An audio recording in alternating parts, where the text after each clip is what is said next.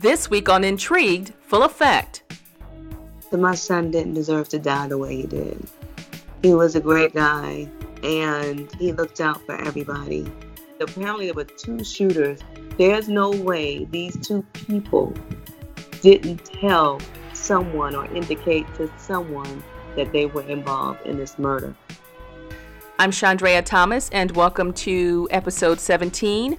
In this podcast, I talk about curious cases, disappearances, and other stuff. And today I'm talking about the curious case and murder of 25 year old Army veteran Brandon Cornelius from San Antonio, Texas. Brandon was shot and killed by two unknown shooters in June of 2018, and police are at a standstill in the case. I spoke to his mother and police about the case. This is what happened. It was just before 2 a.m. on June 23, 2018, at the Ridge Shopping Center in San Antonio. According to family members, Brandon went out to a nightclub with a couple of friends at the 4300 block of North Loop 1604 on the northwest side of the city. When Brandon and his friends were leaving the club, two unidentified shooters drove up behind Brandon's car, opened his car door, and started shooting. The other two people riding with Brandon weren't hit. His mother, Janelle, says she's sure her son was targeted, but she has no idea why. I had a long conversation with her about what happened that day and where her life stands right now. Janelle Cornelius, thank you for talking with me today about your son Brandon. I know it's been a little bit, little bit over a year now since everything happened, right? Yes, it's been a, a little over a year. Yeah. So tell me what happened last June. So last June, the 22nd, Brandon, his youngest sister, and I had dinner. He went out with one of his friends shortly after.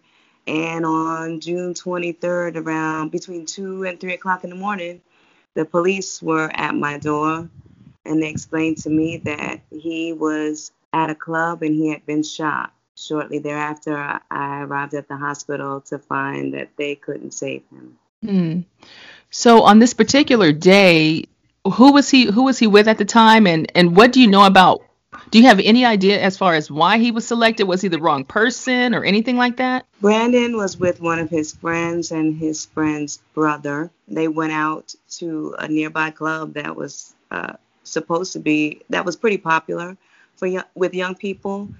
And they have no idea who shot him or why uh, the detective, what he did tell me was he saw footage of Brandon in the club and coming out of the club, and he didn't look stressed or like he uh, felt threatened. He had spoken to his best friend that night. That was the last person he spoke to, and his best friend said that Brandon didn't indicate at all that he had had any kind of altercation or disagreements with anybody while he was at the club. He was parked in the overflow area, so there was no camera footage of him getting in the car and he was the only person sitting on the passenger side. So there were other people with him, but he was the only person who was shot, or was he alone in the car? He was on the passenger side of the car.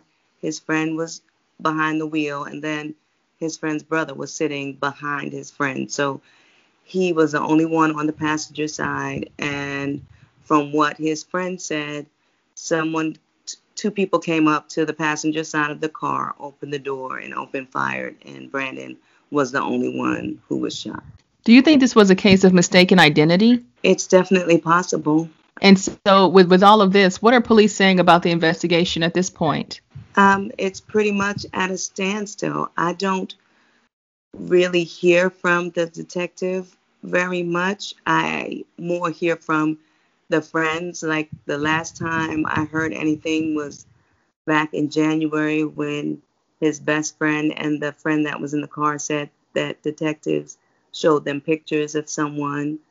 And his best friend said that he recognized one of the people in the pictures, but not the other people that the te- detective uh, showed him. And that it was a girl that Brandon had actually kind of stopped talking to because he had a, a girlfriend and she didn't like the fact that he had a girlfriend and that it changed their relationship. Okay, so so just so I'm clear, so as far as the, it's suspected that this girl is one of the two people, or she knows these two people, the two the two shooters.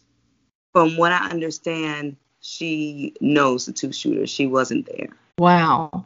So so let me ask you this: when it comes to the whole point of of him having any issues with, with anyone, have had he ever told you any, about anything in the past or or anything like that? Did you have any indications of any issues? No, I I really didn't. The detective made mention of the fact that my son had recently bought an AR-15 and he bought a handgun. The detective uh, said something about maybe he was stockpiling and he knew that someone was after him. But Brandon was the kind of person who protected his family. So if he knew that someone was after him, he'd be more likely to go stay somewhere else in opposed to staying at home with me and his 10 year old sister so that nothing bad would happen to us. In addition, he knew with me being a prior service member and having grown up in the projects in New York City that I am pretty good at handling things. And I, I really think that if he thought someone was after him, he would have let me know so that we could try to figure out a plan to avoid having him get shot in the street. So when it comes to this particular girl that he was dating or seeing at some point in time, have you ever talked to her or anything or had any communication with her? Do you know who this person is? It's it was interesting because he started seeing his girlfriend and in March of 2018 he came to me and he said, "Mom, I've I have made plans with one of my friends, it's a female, to go to South Padre Island during spring break. But now I have a girlfriend and I don't want to be offensive to my girlfriend. So I don't know what I should do. And I told him, well, talk to both of them. And if you can't work anything out, then it'd probably be a good idea to go with what makes your girlfriend most comfortable. And he came back later and he said, It doesn't look like she and I can be friends anymore, mom, because she got upset and I don't like the way she responded. So it looks like our friendship is over. Mm. I, I had never met the girl. he didn't bring a lot of people home and he only brought girls around that he was serious about. So I, I don't I don't really know who she is, but I know his his group of friends uh, were familiar with her. Mm-hmm. So at this point, you've never met this person, or you've you've never been able to talk to this particular female. I just want to be clear about that, right? Right. I've never met her. Wouldn't know her if I saw her somewhere. So when it when it comes to okay, let me ask you this: What about theories as far as um, what you're hearing out in the street? Because there's always you know that stuff always floats around. Is there anything that you, what are the things that you're hearing or, or guesses that people are coming up with as far as what they think may have happened? I'm just curious. At one time, when it first happened, his friends thought that his girlfriend's brother might have uh, been involved because they knew his girlfriend's brother didn't like him. I don't think that that is the feeling that his friends have now. People that I worked with because my job just so happened to be at the same exit where this club is. They knew people that worked at the club, and one of the people knew knows a detective, and she said that the detective said that they are kind of stumped with this case. I don't know, but I know it's been pretty much ruled out that it had anything to do with the girlfriend's brother. Wait, so it, it has been ruled out that the girlfriend's brother was involved, or it has not been ruled out? I think it has been pretty much ruled out that he was involved. So initially, they thought it could be a possibility that this girl's family member or whatever could have been involved with this. But at the same time, it turns out that as time has gone on, that that seems to be kind of a dead lead at this point. Yes. So do you have any any idea of how they're looking or searching for things now, or or anything, or is it just kind of a, a just a total complete mystery? It's a complete mystery.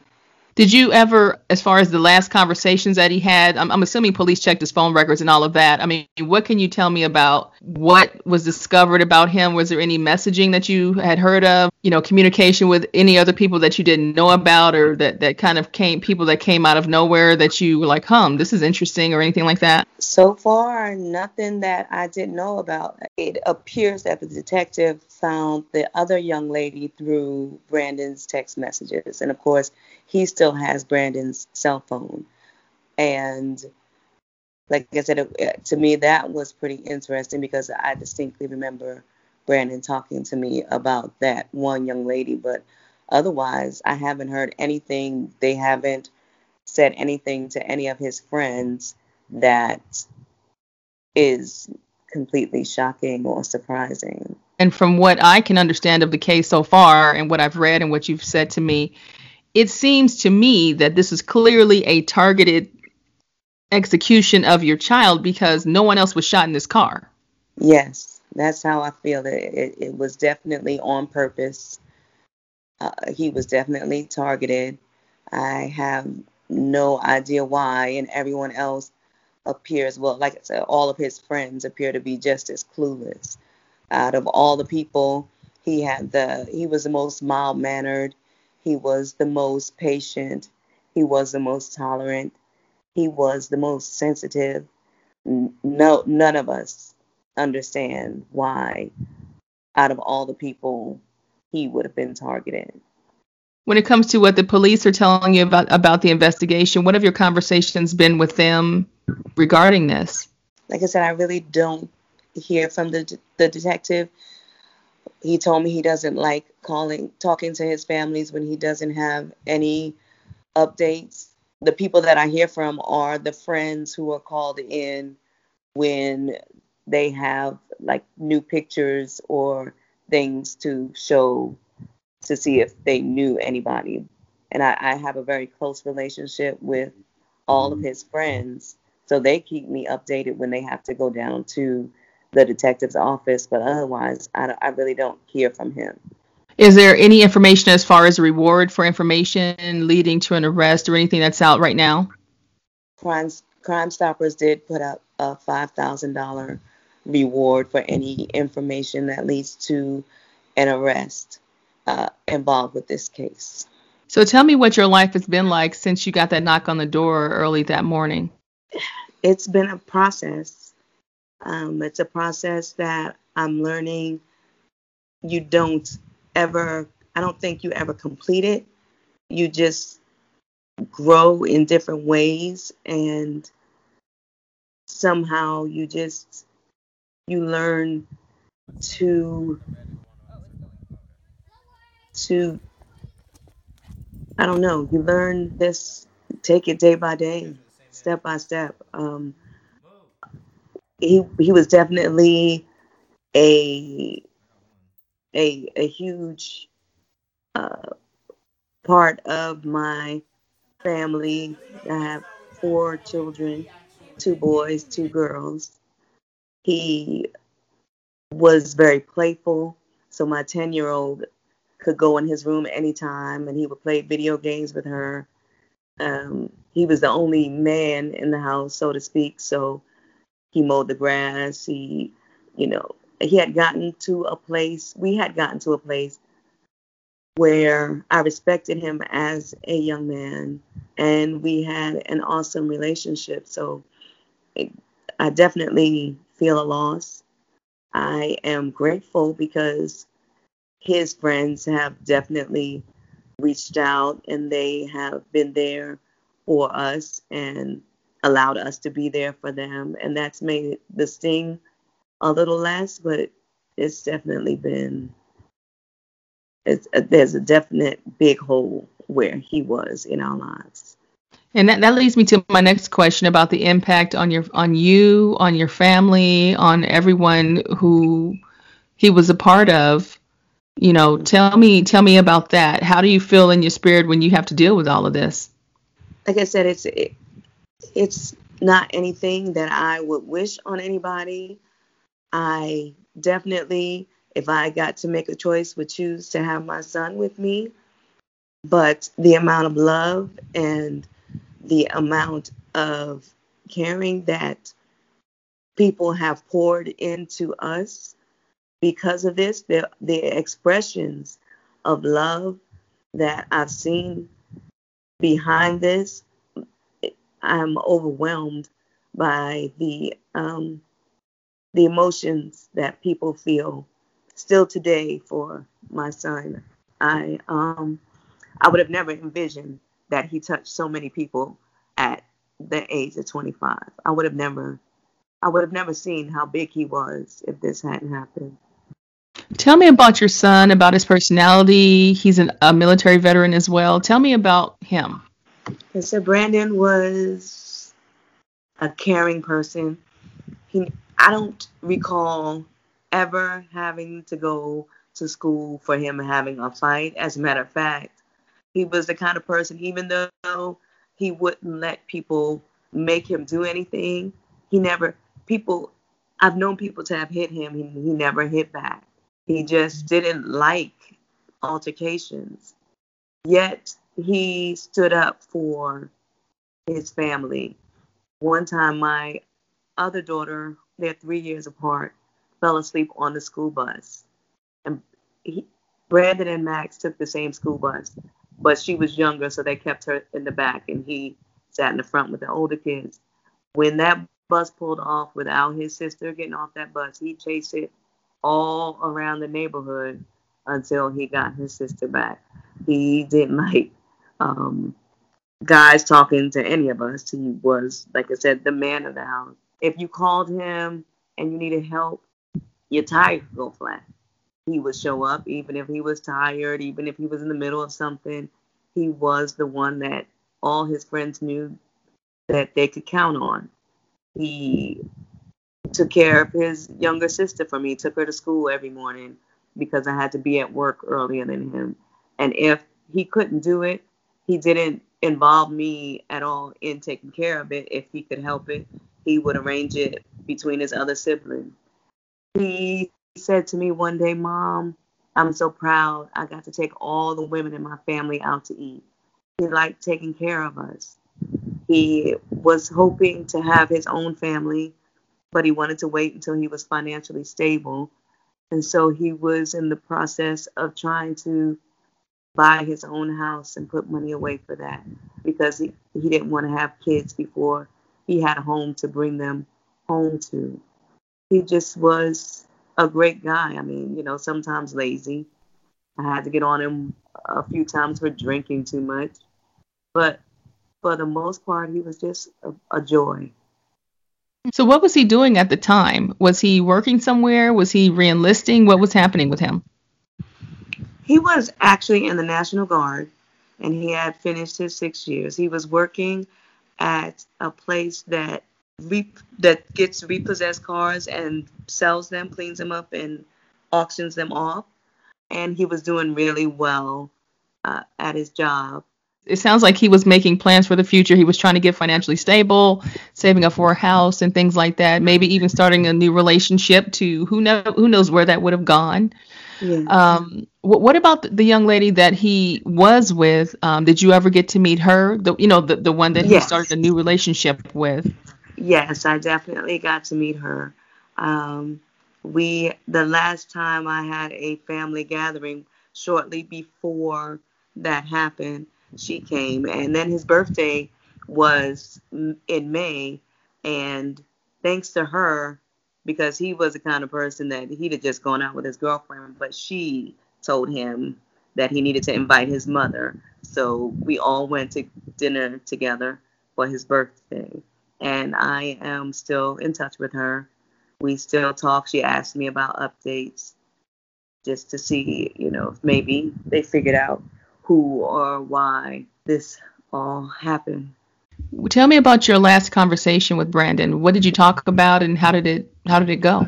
So like I said, we all had dinner together. He wasn't going to stay, but I had made crab legs one of his favorites.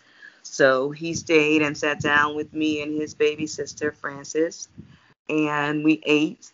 He was going to come back the next day and work on what one of the pickets in the fence in my backyard was messed up. So he was going to come back and help work on that. And he assured me that he was going to do that.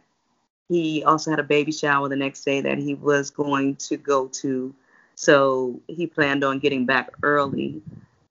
And he had told me actually that Friday that a handgun had come in that he had put on layaway for me for Mother's Day, and he couldn't get it out sooner because he was making payments, but he had it had come in, and that Monday he and I were supposed to go sign for it, and he went out. Frances chased him out of the house because he ate the last crab leg cluster and she wanted it, and so she was teasing him about that. He was laughing and he said, "I'll see you tomorrow, mom," and I was like, "Okay," and he left the club at about 1.30 and she left early because he had things that he planned on doing and i never saw him again until he he was at the morgue me at the funeral home mm. if you had the opportunity to have a talk with him to say something to him what would you say i say I said the same thing, and this is this gives me peace I know he knows, but I'd say to him once again how proud of him I am. That he was that he's a great man. That I wouldn't trade the time I had with him for anything in the world. And if I had to choose to have him with me for just 25 years or not to have him at all, I would still have had him in my life because he was such a joy. And that I, I hate that this awful thing happened to such a good person.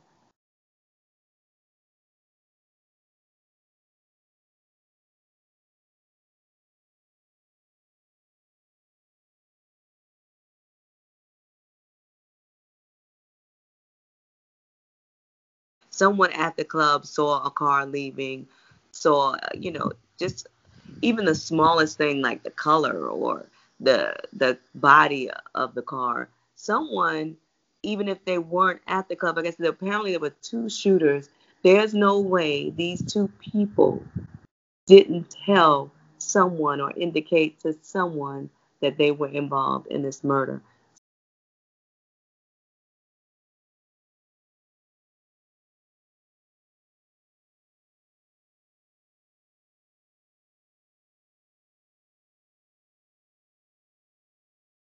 When it comes to my final thoughts about this case, I'm left with so many questions. Who shot Brandon and why was he a target? Could the soured friendship with this unnamed woman really be related to his death? According to Janelle, Brandon was very responsible, and if there were any issues with someone that would put them in danger, she thinks she would have known. And was he ordering the guns to protect himself? And if so, then why? Or was he just adding to a collection? As for the two shooters, I wonder if it was a random gang initiation or was there something going on that he truly kept to himself. I also think about how strong Janelle is and how she's trying to live her life in peace while dealing with the pain and the loss of her son. Janelle has a lot of support from her family, her friends, and the community to help her get through the tough times, and she says she's very thankful for all of it. As far as leads go, from what I can tell, police really don't have a lot to go on or do they have information that we just don't know about yet? I do wonder if the friends who were in the car with Brandon are worried about their safety today. At the end of the day, I think in a lot of cases the streets do talk, but in this case, police don't seem to have much. And I wonder why, especially since this was a very bold and brazen crime in front of a lot of people. I hope that this podcast can spur some thoughts or memories from people who were at the Ridge Shopping Center that night that can help unravel more details in this case. If you have any information in this case, call San Antonio Police at 210 224 7867. There's a $5,000 reward for information leading to an arrest in the case, and you can also remain anonymous. If you have a case that you want me to check out, you can reach me on the Intrigued Full Effect website or via email at intriguedfulleffect at hotmail.com. Until next time, be safe and stay true.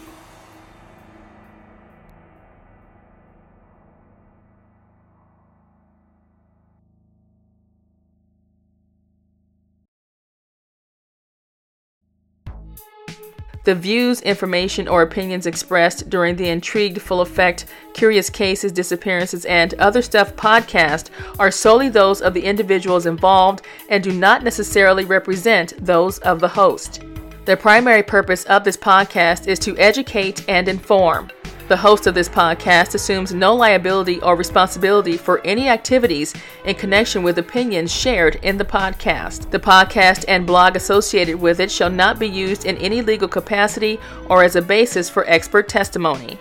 Any copyright material in the podcast is approved by the owner or is part of the public domain. Music by Pond5.